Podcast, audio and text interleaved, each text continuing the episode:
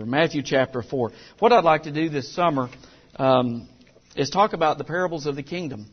Uh, a lot is said around grace, as it should be, about the kingdom of God, because it is a pervasive reality throughout the Scripture. There is a thread of kingdomness, if you will, that runs through both Testaments.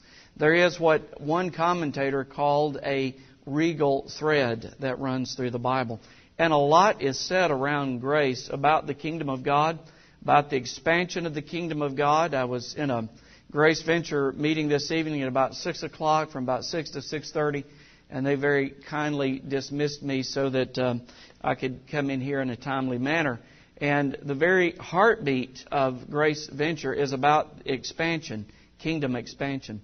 When Dr. Young first contacted me in um, November of 2004, uh, I was arrested, uh, first of all, by his booming voice.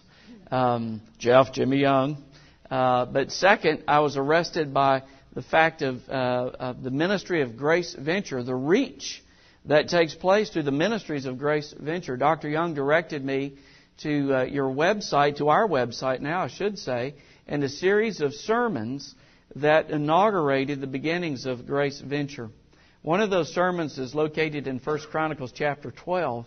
And the theme of Dr. Young's sermon was that we should be willing to risk all to be close to the heart of the King. At the end of listening that sermon, I fired off a very brief email and I said, Jimmy, I am willing to risk to be near the heart of the King. This summer, I want us to look at the theme of the kingdom of God in the very words of Jesus, in the parables of Jesus. Now, there's a danger about the parables, as there's a danger about many of the narratives in the Gospels, and that is familiarity could breed contempt. Familiarity could blunt the force, the impact of our Lord's punchline in each one of these parables. But they are, they are aimed as a stealth bomber underneath the radar of our religiosity to deliver a devastating blow to our spiritual complacency at the very points at which we're vulnerable. This summer, I hope with the Lord's blessing that by His grace and for His glory, with the help of the Holy Spirit, that we'll have a fresh appreciation for the King and His kingdom and come to realize that the kingdom of God spreads through the ministry of the gospel. It spreads like a seed. It spreads like and grows like a mustard tree. It is consummated at the return of the King when he comes back in great power and regal glory. And every eye will see him. Every one of us will see him and behold him in his awesome power. And every knee will bow and every tongue will confess that Jesus Christ is Lord. That is, He is King to the glory of God the Father. So may the Lord help us as we begin to look at the text of Scripture. I just want to introduce the thought, the theme this evening. I understand these lights are timed to go off at about 10, and um, we'll be out of here shortly before that. You'll be relieved to know. Uh, I uh, am so computer challenged um, that I frequently throughout the week I have to say, Brent, help. Uh, you know, once I'm past the, the print or, or past the type save print, uh, I'm completely dumbfounded. And yet, with the technology of virtual reality, there's some phenomenal things that are being done. I don't pretend to understand all about that. But when Melinda and I and our children were living in Florida, there's a very, um, a very prominent development uh, that began to market uh, condominiums, high-rise condominiums on the ocean prior to their even being built. The foundation hadn't even been poured and they were selling them through giving virtual reality tours. People were able to go in and see uh, and um, survey the kind of amenities that they would enjoy through this. We have several FedEx pilots here, and um, and I understand there's a lot of training that goes on through virtual reality, in which emergency situations are simulated and are very lifelike. There's even a hospital in New York City, the New York Presbyterian uh, Hospital, that teaches people to overcome phobias through virtual reality. If you're uncomfortable flying, as I often am, you're able to put on a virtual reality helmet and take off and land about 20 times in 30 minutes. you're able to endure the most turbulent storm safely in the comfortable confines of your easy chair in a doctor's office at New York Hospital. I love to fly like that, wouldn't you? I just love to put that helmet on and just fly around the world. In the kingdom of God and in the inaugural ministry, the inaugurating ministry of Christ, you and I are given a virtual reality glimpse at what awaits those who know and love the Lord Jesus Christ. And I'd like to start in Matthew chapter 4. I'd like to start in verse 12. I'm going to read through verse 25. But I have to tell you, I'm not going to deal with this passage at length. We'll start that next week when we get into various passages concerning the parables. Uh, Matthew chapter 4, beginning in verse 12, reading all the way through to verse 25. Now, when Jesus heard that John had been put in prison, he departed to Galilee. And leaving Nazareth, he came and dwelt in Capernaum, which is by the sea in the regions of Zebulun and Naphtali, that it might be fulfilled, which was spoken by Isaiah the prophet, saying, the land of Zebulun and the land of Naphtali by the way of the sea beyond the Jordan, Galilee of the Gentiles. The people who sat in darkness have seen a great light. And those who sat in the region in shadow of death, light has dawned. From that time, Jesus began to preach and to say, Repent, for the kingdom of heaven is at hand. And Jesus, walking by the Sea of Galilee, saw two brothers, Simon called Peter, and Andrew his brother, casting a net into the sea, for they were fishermen. Then he said to them, Follow me, and I will make you fishers of men. They immediately left their nets and followed him. Going on from there, he saw two other brothers, James, the son of Zebedee, and John his brother, in the boat with Zebedee their father, mending their nets. He called them, and immediately they left their boat, left the boat and their father, and followed him. And Jesus went about all Galilee, teaching in their synagogues, preaching the gospel of the kingdom, and healing all kinds of sickness and all kinds of disease among the people. Then his fame went throughout all Syria, and they brought to him all sick people who were afflicted with various diseases and torments, and those who were demon possessed, epileptics and paralytics, and he healed them. Great multitudes followed him from Galilee and from Decapolis Jerusalem, Judea, and beyond the Jordan. There's a theme that's sounded over and over in this brief text, this brief passage of Scripture, and that theme is the kingdom of God. After 30 years of comparative silence, Jesus burst on the scene in Palestine in that first century like a meteor.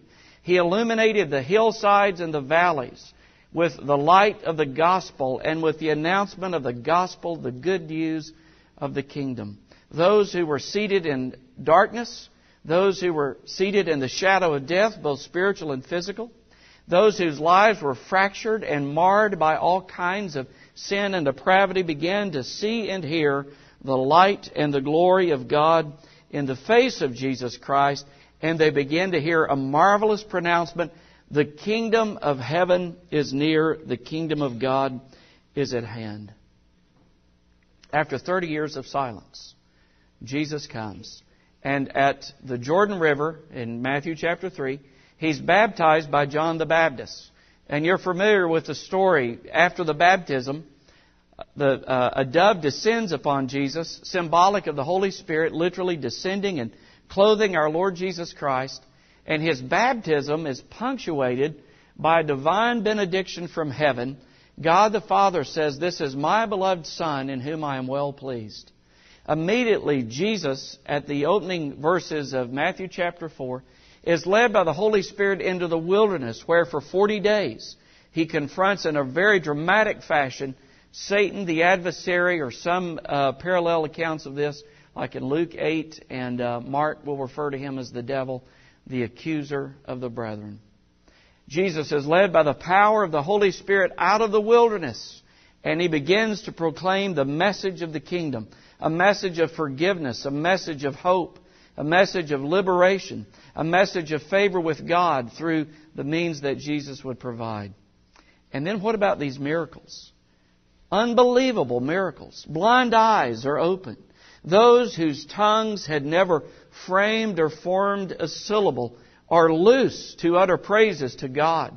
Those whose lives are bent beneath a great load of sin and degradation those whose lives are marred by all kinds of demonic bondage, are set free by the power of the Lord Jesus Christ. One commentator says that it is highly likely that in one day Jesus performed more miracles than were performed in the entirety of Old Testament history. But what about the message and what about the miracles? They were divine calling cards. They were the signs that this is God's anointed one. This is Israel's Messiah. And he's come at the command of God the Father to fulfill the promise of God to his people in every age and every generation. Now, the text that we read this evening said that there were great multitudes. A lot of people began to follow Jesus. Wherever he went, crowds flocked him. Crowds hung upon his words. They marveled at the manifestation of incredible displays of divine power. It would have been easy for Jesus to have ridden the crest of rising popularity. It would have been easy for Jesus to have issued an invitation for everyone to jump on the bandwagon, uh, this great cause that he had come to start. But Jesus did no such thing. In fact, it's in this context, guys, that that you find the Sermon on the Mount. You find the Beatitudes. You ever? I really started to spend the summer in the Beatitudes because because I think they're so pregnant with meaning, and because it is the summer and we're going to be traveling and coming and going. In every beatitude, almost, even though it's linked to the one before it and the one after, every beatitude almost stands on its own. You know, you can go in almost any business today and find a mission statement. You can go in almost any business today, find a purpose, find a list of values, of things that drive the enterprise. And here comes the king announcing the good news of the kingdom and he shares the values of this kingdom. And you know what the first value that Jesus announces on this Galilee hillside is? It's the value of spiritual poverty. It's the value of knowing ourselves, of discovering ourselves that we are utterly bankrupt before God, that we're unable to save ourselves. We're unable to help ourselves. We don't have the resources to get ourselves together to heal our brokenness, to heal our fracturedness, to cover and atone for our sin. We're bankrupt before the Lord. That's quite a message, isn't it? Right out of the gate. Hey, come to me, know yourselves to be spiritually poor, mourn over your sins, humble yourselves and become meek, and here's the promise you'll inherit the earth. The message of Jesus in the kingdom of God, the manifestation of the power of God in the kingdom of God I would submit to you tonight is really virtual reality. Jesus is drawing the curtain back and showing us the promise of the life to come and the manifestation of these miracles. Uh, Laura sharing her story this evening is a reminder uh, that there is a coming day in which there will be no sickness. There's a coming day in which there will be no sorrow. There's a coming day in which there will be no separation. That the curse will be eliminated or removed and as the prophets say, the lion will lay down with the lamb, and a little child will lead them. And those implements of war will be beaten into farming implements. And there will be one king ruling and reigning in awesome power. And I believe in the heart of every child of God, there is a longing for that day to come, to come soon. Even so, come quickly, Lord Jesus. And if you're here tonight and you have teenagers, you're really saying, Come quickly, Lord Jesus. How many of you have teenagers? Let's see those hands. Amen, right? Even so, Lord, come quickly. All right. Let's. Uh, what I'd like to do is take just a few minutes and kind of set the context and the and the uh, the surrounding context for each one of these uh, parables. Jesus begins with the good news of the kingdom of God. It's the grand theme of his miracles, his ministry, his message. It is, as I had said earlier, the, the regal or royal thread that runs through the whole of Scripture. There are over 100 references to the kingdom of God in the Bible. Uh, are, are you glad we're not looking all those up tonight, by the way? Can I summarize all those numerous verses, all those scores of passages where the kingdom of God is uh, referred to either directly or by implication in three words. This is the three word summation of the kingdom of God. The Lord reigns. The Lord reigns. And beloved, there's not a single molecule in this universe over which Jehovah does not reign. There's not a single circumstance, a single incident in our lives. Some we're unable to really come to grips with or explain satisfactorily. But there's not a single thing in our lives this evening over which God does not reign supreme as Lord and King and Sovereign and Master. Now, on the one hand, that's a glorious truth if things are going well. But it's a tough truth when things are not going well. But can I tell you this that the only alternative to God reigning supreme over all things is in a universe where you and I are left to the blind forces of fate and chance and who knows what's going to happen from day to day. God holds us firmly and securely in the palm of His hand. And that's one of the great themes that's going to emerge as we look at the parables this summer through the words and the teachings of the Lord Jesus Christ.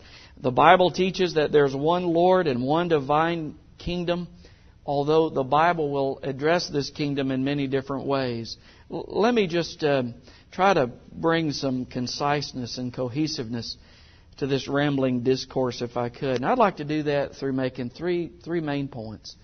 Um, when you look in the Bible at the kingdom of God and you see this phrase over and over, one thing that we could keep in mind is that there is one universal eternal kingdom over which God is Lord and King. There's only one. There are not many.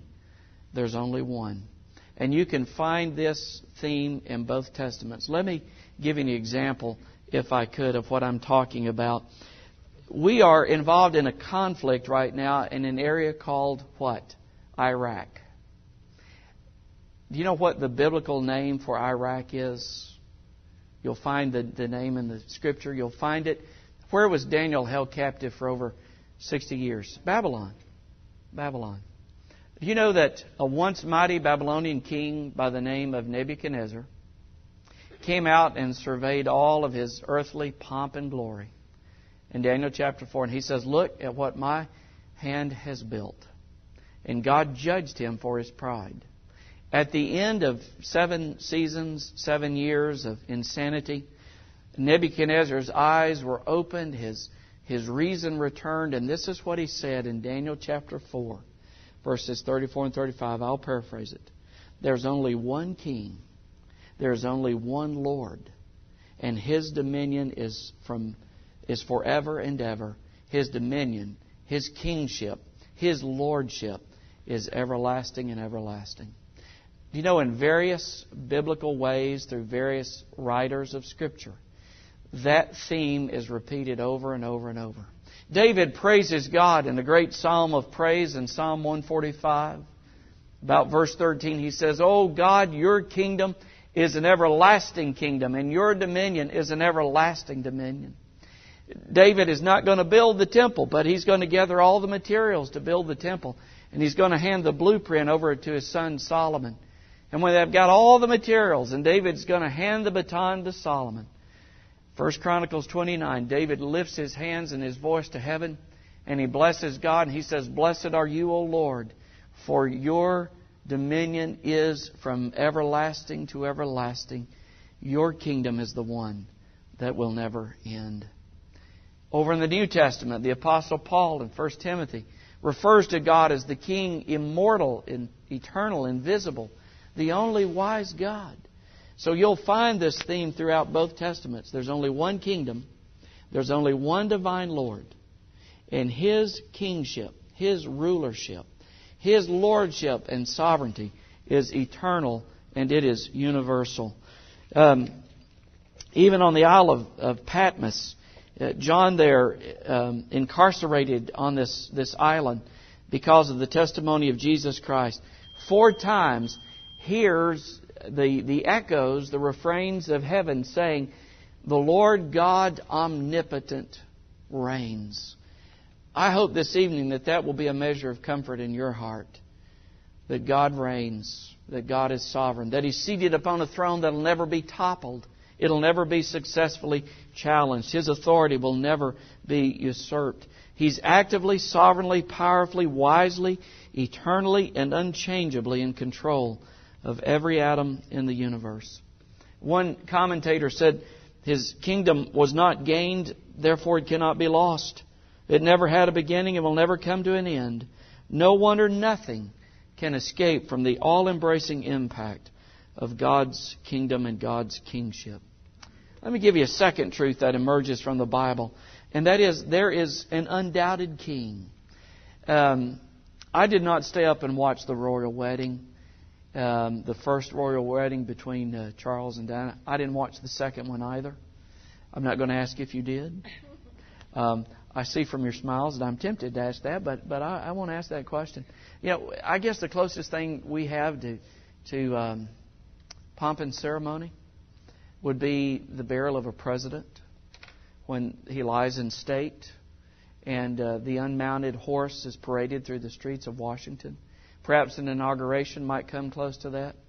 But when an announcement is given in England that there's going to be a coronation, one of the things that is said is uh, there's a reference made to an undoubted king.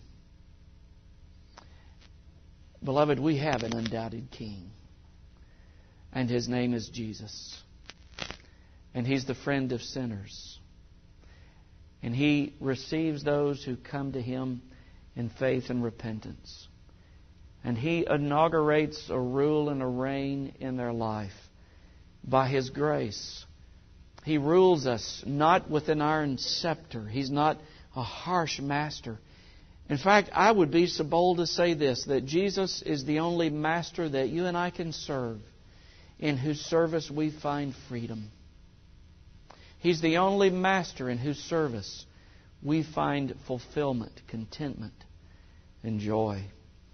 This eternal and everlasting kingdom throughout the Bible, the Old Testament prophecies, points forward to one who would come and inaugurate this kingdom on earth. You're familiar with the fall undoubtedly. Genesis 3:15, God becomes the first preacher of the gospel and uh, you know, when a when a minister takes his watch off, it means virtually nothing. Um, I understand I have 30 minutes, but you know, when you don't know what time you start, you don't know when 30 minutes is up. Um, but um, God becomes the first preacher of the gospel into the Garden of Eden in the midst of fallen humanity and sin and misery abounding and fellowship broken and destroyed and the darkness of the curse descending upon His glorious creation. God comes in pronounces judgment on the serpent and pronounces the promise of the gospel hope in a coming redeemer in Genesis 3:15. Isaiah 7:14 says this coming redeemer, this coming king would be born of a virgin. Isaiah chapter 9 says that of the increase of this king there would be no end of the increase of his government. Isaiah 11 says that the fullness of the Holy Spirit would rest upon him the spirit of counsel and might and wisdom, the spirit of holiness would rest upon this king. Micah chapter 5 says this coming king is going to be born in Bethlehem, the place of rearing sheep for sacrifice in Jerusalem, the house of bread where the living bread would come and live among us and suffer and die and rise again. When the Spirit of God descends upon Jesus in Matthew chapter 3 and he confronts Satan in the wilderness in Matthew chapter 4 and he comes preaching the gospel of the kingdom, people were longing for an earthly king, someone who would come and free them from their temporal and earthly bondage. And they were bitterly disappointed over the course of Jesus' ministry. But I say to you tonight, on the basis of Scripture, that this Spirit anointed, spirit filled, spirit empowered ruler designate, designate, who suffered and died, who rose again triumphant over death, hell, and the grave, who ascended and is enthroned at God's right hand, rules and reigns this evening by His Word and by His Spirit. And as the gospel is proclaimed around the world, the reign of our Christ drives out the darkness a number of years ago at the church, Melinda and I uh, were at for a number of years in Florida. We had an Indian man from India um, who came, and uh, he was actually in a very impoverished, backward province where the gospel came through a very unlikely source. And as uh, people began to embrace the, the gospel, they were um, cannibalistic, they were savages, they were idolaters, they were pagans, they were illiterate. And as the gospel began to take root in hearts and lives and families, it began to bear the fruit of radical transformation. The gospel came and changed not only individual hearts, but it changed families. And these changed families led to a changed community. It led to a transformed society. King Jesus this evening is expanding his reign through people like you, through people wherever Jesus is confessed as Lord, wherever the gospel is proclaimed in the power of the Holy Spirit, and people are brought from death to life, where they're brought from being spiritually blind to having eyes to see, where they're given a new heart to embrace with all of their heart this King. This kingdom expands and is enlarged. After 400 years of silence between Malachi and Matthew, the silence is punctuated when an angel comes by the name of Gabriel and he announces to Zacharias and Elizabeth that they would give birth to John, the messenger of the king. When he then goes to Mary a little peasant girl and says that she, by the Holy Spirit, is going to conceive and carry the king those Old Testament prophecies begin to be fulfilled. And finally, after 30 years, in Matthew chapter 4, this king says, in essence, if you'll permit me this license, the kingdom of heaven is near because the king is here. And through the message of the parables, the Lord helping us this summer, we're going to be able to have a virtual tour of the realities of the kingdom of God through the parables of the Lord Jesus Christ. Let me close with just a couple of final thoughts, if I may. What is this kingdom? Well, when Jesus came, he established what one commentator, Don Carson, uh, described as a subset of this universal reign or this universal kingdom of God. Uh, God had promised to set up his kingdom on earth through a chosen king, and this kingdom came through Jesus. It is a worldwide relational reality wherever the Lordship of Christ is acknowledged through faith and repentance. It is a present reality that is growing as the gospel spreads and as more and more people are brought under the righteous rule and reign of the Lord Jesus. It is a present reality, but the future fulfillment of it um, takes our breath away. You know, the Apostle Paul in 1 Corinthians 2 said, Eyes not seen and ear ears not heard Neither has it entered into the heart of man the things that God has prepared for those who love Him. Some of you are in Dr. and Mrs. Young's grace group and you're going through Pilgrim's Progress. And there's a character in there, and I've quoted this before, and I know I have. I'm at the age where I repeat myself often. Um, and it's, it's, honey, it's probably only going to get worse. Um, and I know I've said this. I've said it in several contexts. I just don't know if I've said it in this one. But um, there's a character in Pilgrim's Progress, Mr. Steadfast. And he's got one foot in the Jordan and he's looking ahead. And he said, All that awaits me lies in my heart like a burning coal. The kingdom of God's a present reality, but it awaits a glorious fulfillment that you and I can scarcely imagine, in which there will be a reconstructed universe, in which, if I understand 1 Corinthians 15 correctly, Jesus is ruling and reigning even now. Because he says, All power is given unto me. All authority is given unto me in heaven and earth. And God the Father, through the mediator, the Lord Jesus Christ, is bringing all of creation and all of human history to this climatic consummation when the King comes back in power. And we behold him. And he subdues all of our sinfulness and he subdues all of the curse. And then, if I understand 1 Corinthians 15 correctly, listen to this. He then takes this kingdom that has been consummated by his return. And he says to God the Father, Father, the kingdom is yours, and these are yours. And we will be a part of that multitude from every tribe and tongue and nation, singing, Salvation belongs unto the Lamb and to the Lord who reigns forever and ever. May these parables come with fresh power, fresh pungency, fresh application to us as we consider the message of the kingdom, how the kingdom spreads, how the kingdom will grow, and what is to be characteristic of those who are citizens of this kingdom, not by heredity, but by supernatural birth, effected only by the Holy Spirit Himself. May God be honored and glorified by it all this summer on these Wednesday nights. Let's pray together. Uh, Father, we thank you that by your grace alone and by um, just an incredible goodness that honestly surpasses our ability to grasp all of it and to understand it, you have, by your Holy Spirit, brought us into this salvific kingdom. And you have uh, given us a new heart um, to embrace gladly and to bend the knee joyfully and to confess freely that Jesus Christ is the Lord, the King, the Master of our lives.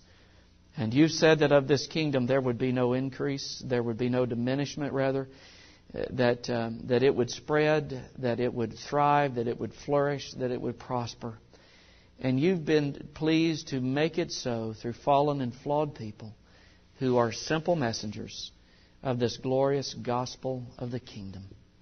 Holy Spirit of the living God, may you, as we sing on Sundays on occasion, fall fresh upon us this summer. May you open the eyes of our understanding, illuminate our hearts and our minds to this grand and glorious truth that your redemptive purposes will be fulfilled and consummated through this kingdom, whose King reigns forever and ever. To your glory we long, and for your glory we pray and ask. In Christ's name, our Lord and our King. And everyone said, Amen.